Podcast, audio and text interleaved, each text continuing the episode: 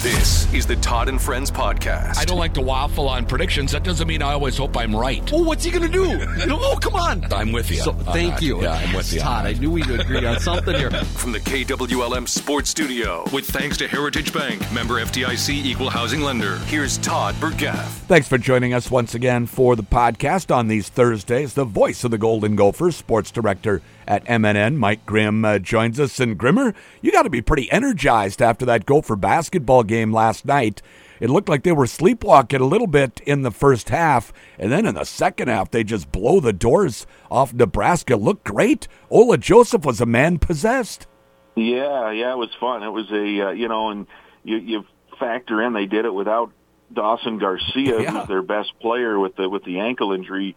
He played seven minutes, five the first five minutes of the first half, and then, uh, well, he, he did come in um, in the in, later in the first half. He did start the second half, but um, but basically sat the last 18 minutes of the game. And you're right, Ola Joseph, Ben Johnson challenged him at halftime. He did not start him in the second half. And uh, boy, he came off the bench and was. You're right, a man possessed is the is the accurate term. And then I also thought, um, I thought the guards played with a toughness.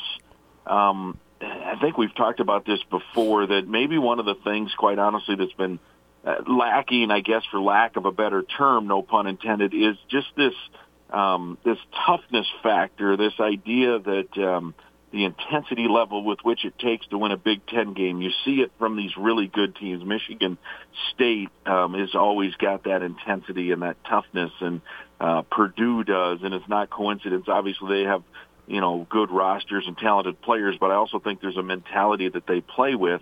And Ben Johnson has been talking about that since day one. And I thought last night in in in in um, the second half that was the best tough-minded mentality. Um, we're not going to lose. We're going to be aggressive. We're going to even get a technical foul, taunting, all that stuff, which they did. Um, that, that was the best, maybe the best 20 minutes of basketball in the Ben Johnson era um, from that standpoint. And so hopefully that's a step. Hopefully they realize, oh, this is how you win games. This is the intensity level, the toughness, the you know, in your face. We're not going to back down because we're little old Minnesota. We're going to take it to you and um, and maybe you know maybe uh, hopefully fingers crossed toes crossed everything um, that this is a step in this in this process because this is what Ben Johnson's been talking about. Yeah, you know, you talked about that uh, little uh, uh, tiff that went on with uh, Mike Mitchell and uh, uh, one of the Nebraska players, and and that was some of that. He was riding the emotional edge a little bit, but that seemed to help Mitchell. He he played with that chip on his shoulder. And that's I, I was worried the team might go, oh boy, we got a little carried away there, but they didn't. They kept playing. There was a nervous possession or two where guys were Yeah. wondering about it, but after that they were back to themselves again. I, I thought it was a concern that maybe that would throw them off, but it didn't. I was glad to see that. Yeah, I think you know the free giving up free throws there, um, and I thought live. I was surprised that Minnesota ended up with the ball um, because I thought it was off of Mike Mitchell, but apparently it wasn't. Maybe he got knocked out of his hands because the technical foul rule now is that changed a few years ago. That it's just a, a resumption of where the where the the play was, and if that was off of Minnesota, then I I was worried that oh they'd get two free throws and bang a three, and all of a sudden it's a one point game, right? Yeah, yeah. But I, I think Minnesota lucked out a little in that they got the ball. I never Yeah. did see a replay. Um, either way, um, you're right. They they weathered that, and and I I think you probably don't want a technical, but that was a guy. Mike Mitchell um, has had some good games. In fact, he had 14 points um, in was it the Ohio State game? I think that the the game before hitting some big shot. No, it was the New Orleans game. He had 14 points and he looked really good. And you can see some flashes, but that guy we saw last night was different than the guy we had seen the first whatever it was, eight games. He he was not going to back down, and I think maybe the coach challenged him as well. Um, I mean, he was well on that particular play. uh, Um, I, I thought he probably committed three fouls as uh, Brice Williams, the Nebraska guard, who had that great first half. He had 17 in the first half.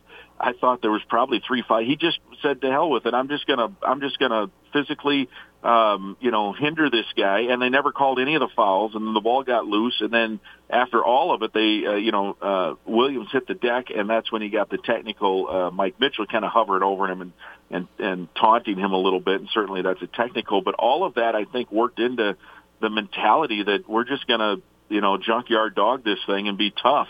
And um, and we'll see if that that you know you don't want a technical, but we'll see if that mentality at least um, stays with these with these guards. It wasn't that much after that, though, that Ben Johnson got pretty excited about a call, and I was worried there might be a, a technical coming his way as well. But he, he shut it down in time. An assistant coach, I think, came over and pulled him away from the uh, officials a little Yeah. bit. I, I don't recall the the uh, particular uh, dispute he was having with the officials at that time, but but he was, I thought, you know, pretty emotional during the game last night too. Yeah, yeah, for sure. That play, what you're talking about, you're right. He was going nuts. If we're thinking of the same one, was when um, that there was a loose ball. Pharrel Payne grabbed it, and then as he tried to pivot, same guy, Oh, Brice right. Williams, g- grabbed his Yep. ankle and kind of tripped him. Yep. And um, they called travel, which I, I honestly I missed the trip. Al Nolen was all over it on our broadcast. He's like, "No, he grabbed his ankle." I'm like, "Oh." And then I saw the replay, and I'm Yep. like, "Oh, well, this is going to be a flagrant foul. There's no way they can call that traveling." And sure enough, they called it a flagrant foul. And Yeah. um, and that's what Ben when they when when they called travel, Ben lost his mind. Yes, he um, did. because he also saw it. I did not. I did not see it. I, I was I was just trying to figure out what the heck, you know, what the heck was going on. Yeah. And um, and so he saw it and he lost his mind. And then there were some tempers flaring as well, and they were able to, um, uh, you know, well, that was after the Mitchell play where they were the, the officials were able to jump in and make sure everybody got separated and Yeah. cooler heads prevailed. But you're right, it was there was some intensity there, and Yeah. um, you know, I'm sure Fred Hoiberg was like, "Man, how is this happening to us?" You know, where they were in total control of that game, and um, and and then uh, Minnesota ends up the second half was 52 to 26. Yeah. Minnesota, they basically doubled them up, and that was all mostly without Dawson Garcia. So. Um, it was uh, I, uh, in the post game show I, uh, last night. I mentioned to Al Nolen. I said, "Well, if I'd have told you in the pregame that uh, Keisei uh, Tominaga, the leading scorer and the great three-point shooter uh, from uh, Japan for Nebraska, would not get a field goal, we'd have felt real good about Minnesota winning the game." Um, until I also told you Dawson Garcia would not score a basket or a point, and then you wouldn't feel as good. So, Yeah. um, what a job they did on Tominaga to only Yeah. he had four points, all on free throws. And that second half defense, like I said, that that toughness, and they let them play. And I think Minnesota said, "All right, if you're going to let us play," and this is what Michigan State does every night, right?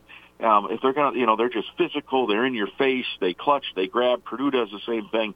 And and um, I was encouraged to see what Minnesota did in the second half last night. Yeah, I really was too. I thought it was really interesting how they were defending this uh, Tominaga. Carrington was basically face guarding him uh, at times. The play was going on behind him, and whoever was guarding him at the time, I, I thought it was Carrington.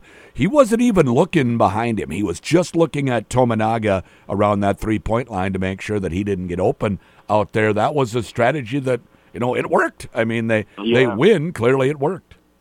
Yeah, and Carrington now is kind of emerging. He is kind of get he kind of gets the assignment of the you know the best perimeter player on the other team, um, and he's emerging as one of the better defenders. I think certainly on this team and maybe even in the league. Um, last night, you're right. He, he he he was the guy for the most part that was assigned to Tominaga, and uh, and he was able to to keep him, uh, you know, basically at bay. And then the New Orleans game, same thing. Um, their leading scorer was a guy named Jordan Johnson, and he was averaging 23, and um, and basically I forget what he had, maybe eight or something. I have to go back and look exactly, but he kept him way under the average. So he's kind of he's kind of creating a nice um, nice um, you know reputation from that standpoint. Now he got into early foul trouble in the Ohio State game, and then in that second half when Minnesota was trying to cut into that big lead, which they did. Remember, they cut it to six. Yep. Um, ben Ben had found a rotation, and I think this is something new for Ben Johnson as well. He had found a rotation that he liked, and so Carrington, frankly, didn't play much in that game, um, and not hardly any in the second half. Well, last night he played almost the entire game. Um, Cam Christie started, but then Cam Christie didn't play a lot in the second half because he liked what Mitchell brought. Certainly Hawkins, maybe his best game as a gopher with 11 assists, and he hit the big three pointer. Um, Yeah. I don't know, with maybe around what was it, four minutes or so left. With Yep. Nebraska was trying to put one final fight in, and he hit an NBA range three.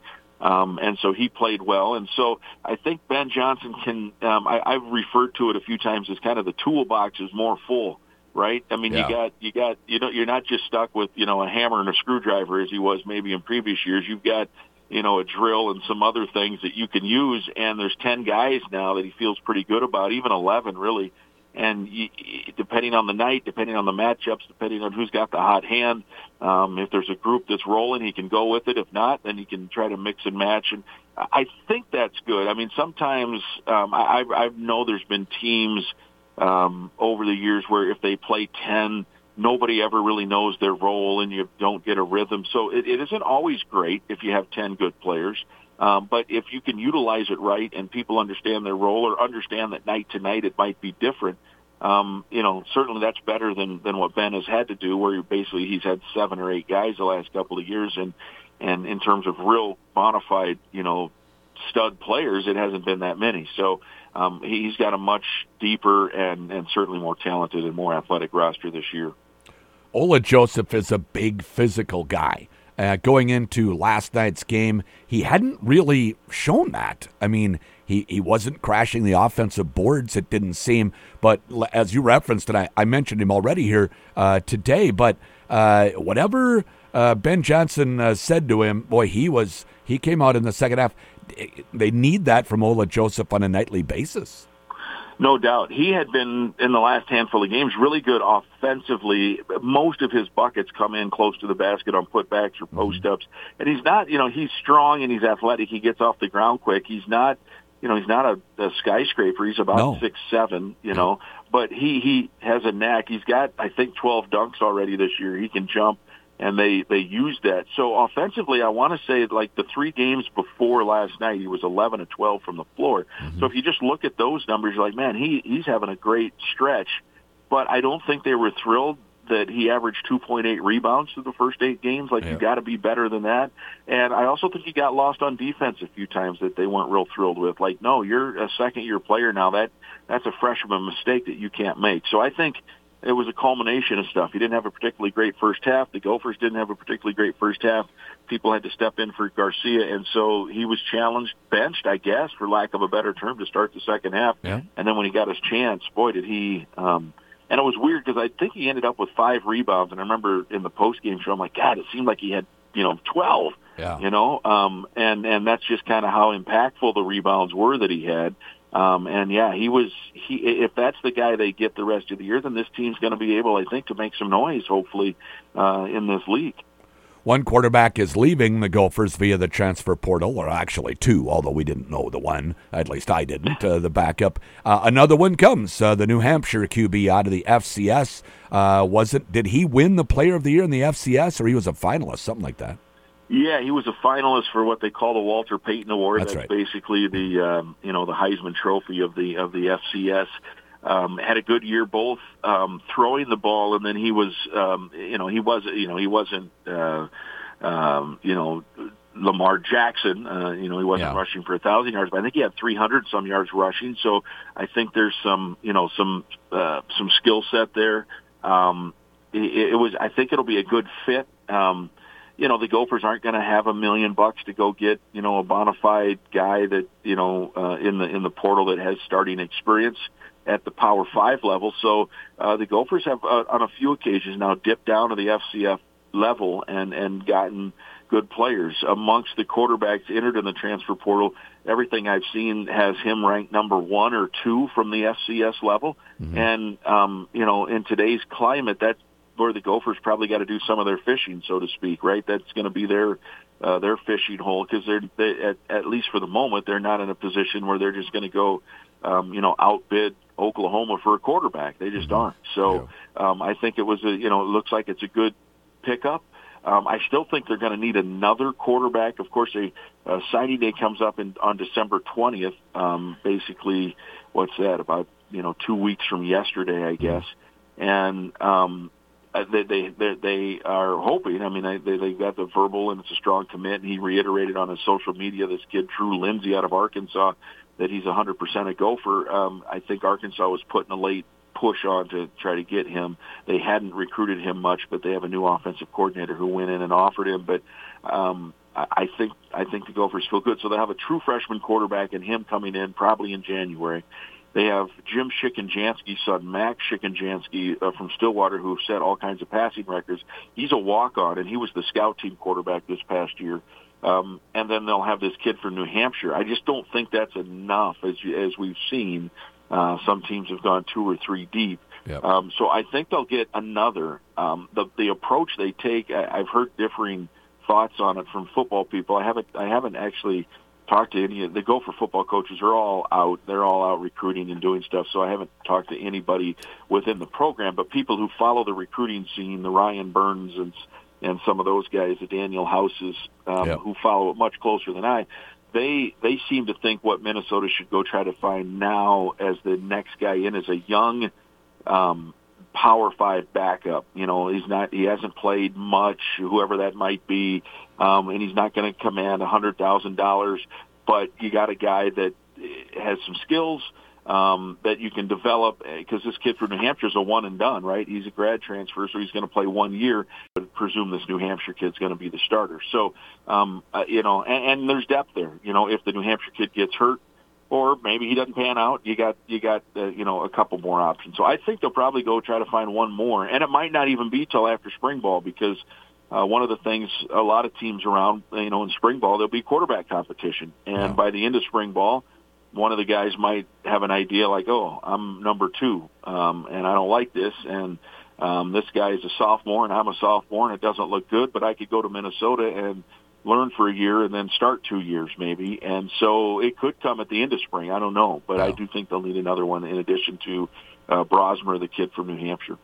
You know, and the new transfer rules, it's not unlimited, right? You get one free transfer where you can be Yep. immediately eligible. Other than that, it's the old transfer rules of you have to sit for a year. Now, you don't lose that year of eligibility, though, do you?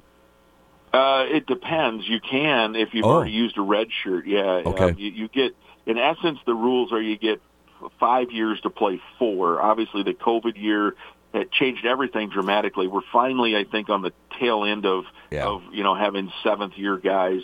Uh, the Gophers will still have some sixth, and they I think they'll have a seventh. I think Bryce Williams, the running back, um, if he gets uh, his medical waiver because he uh, missed another season, he's missed three years due to injury. Plus, he has the COVID year. Um, I think it sounds like he is going to come back for a seventh year next year to probably again be that third down back if he you know if he recovers well from the injury. Um, and I get a kick out of it. You think about you know he's 25 years old, man, and he's still playing college football. What Yeah. the heck, right? What what else would you want to do?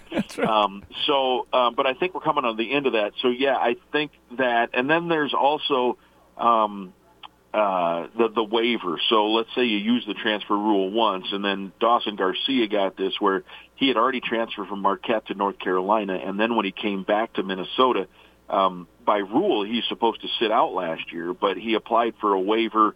Um, his, if you remember, he had some family issues. His father had gotten sick with COVID, and that's part of why he left North Carolina to come back here. Um, he finished school online that semester, and so that uh, waiver got approved, and so he was eligible immediately. And there was a stretch there right after COVID where the NCAA basically approved every waiver. They're like, Yeah. "We're not going to fight this. Um, you know, we've all been through a pandemic." That is no longer the case. Now you have to really prove it uh, with documentation, not only from from um, the family, um, but from the previous school to indicate. And sometimes, if that school is bitter that that guy's leaving, they won't cooperate, and um, and so it's now a harder thing to get. So yes, once you transfer now, I think we're kind of into the situation where it's going to be a one-time deal. That said, what we're seeing a lot of now, Todd, is the um, the grad transfer. So maybe you've transferred once and now you've just wrapped up your fourth or fifth year and you have that one extra year of eligibility. It's kind of almost a bonus year. Um, if you're a grad transfer, you can you can transfer without penalty. So um, there's the, the kid from Kansas State, the quarterback Will Howard, who it seems I think USC's thought to be the favorite. He played four years at Kansas State, uh, had a nice career, and now he has graduated and so he can go pursue a master's degree, quote unquote, and, Yeah. and probably for a semester enroll in some classes and and play quarterback somewhere. So he's decided that's what he wants to do. The kid at at Washington State, who some people think might be going to Ohio State, Cam Ward, is his name. He started his career at Immaculate Word, uh, you know, a, a, a FCS school. I think they're based in Texas, maybe Arkansas. I can't remember. Um, and had a, a really good season. Ended up at, at Washington State. He too now is a grad transfer and he's entered the portal. Now, there's rumors he might actually enter the NFL draft. Mm. Um, he may not transfer, but Ohio State apparently is hot after him. So uh, there are ways that you can, um, yeah. you know, you can get that second transfer without having to sit out. Grimmer, thanks so much. We'll look forward to the bowl game coming up uh, the day after Christmas, but we'll talk with you again before then, and we'll talk about the bowl game then. All right, sounds great. Always enjoy it, Todd. Thank you. Mike Grimm, voice of the Golden Gophers on the Todd and Friends podcast. It's brought to you by Heritage Bank, member FDIC, an equal housing lender. Watch for future episodes of the Todd and Friends podcast at KWLM.com or on the air here at KWLM 1340 AM and 96.3 FM.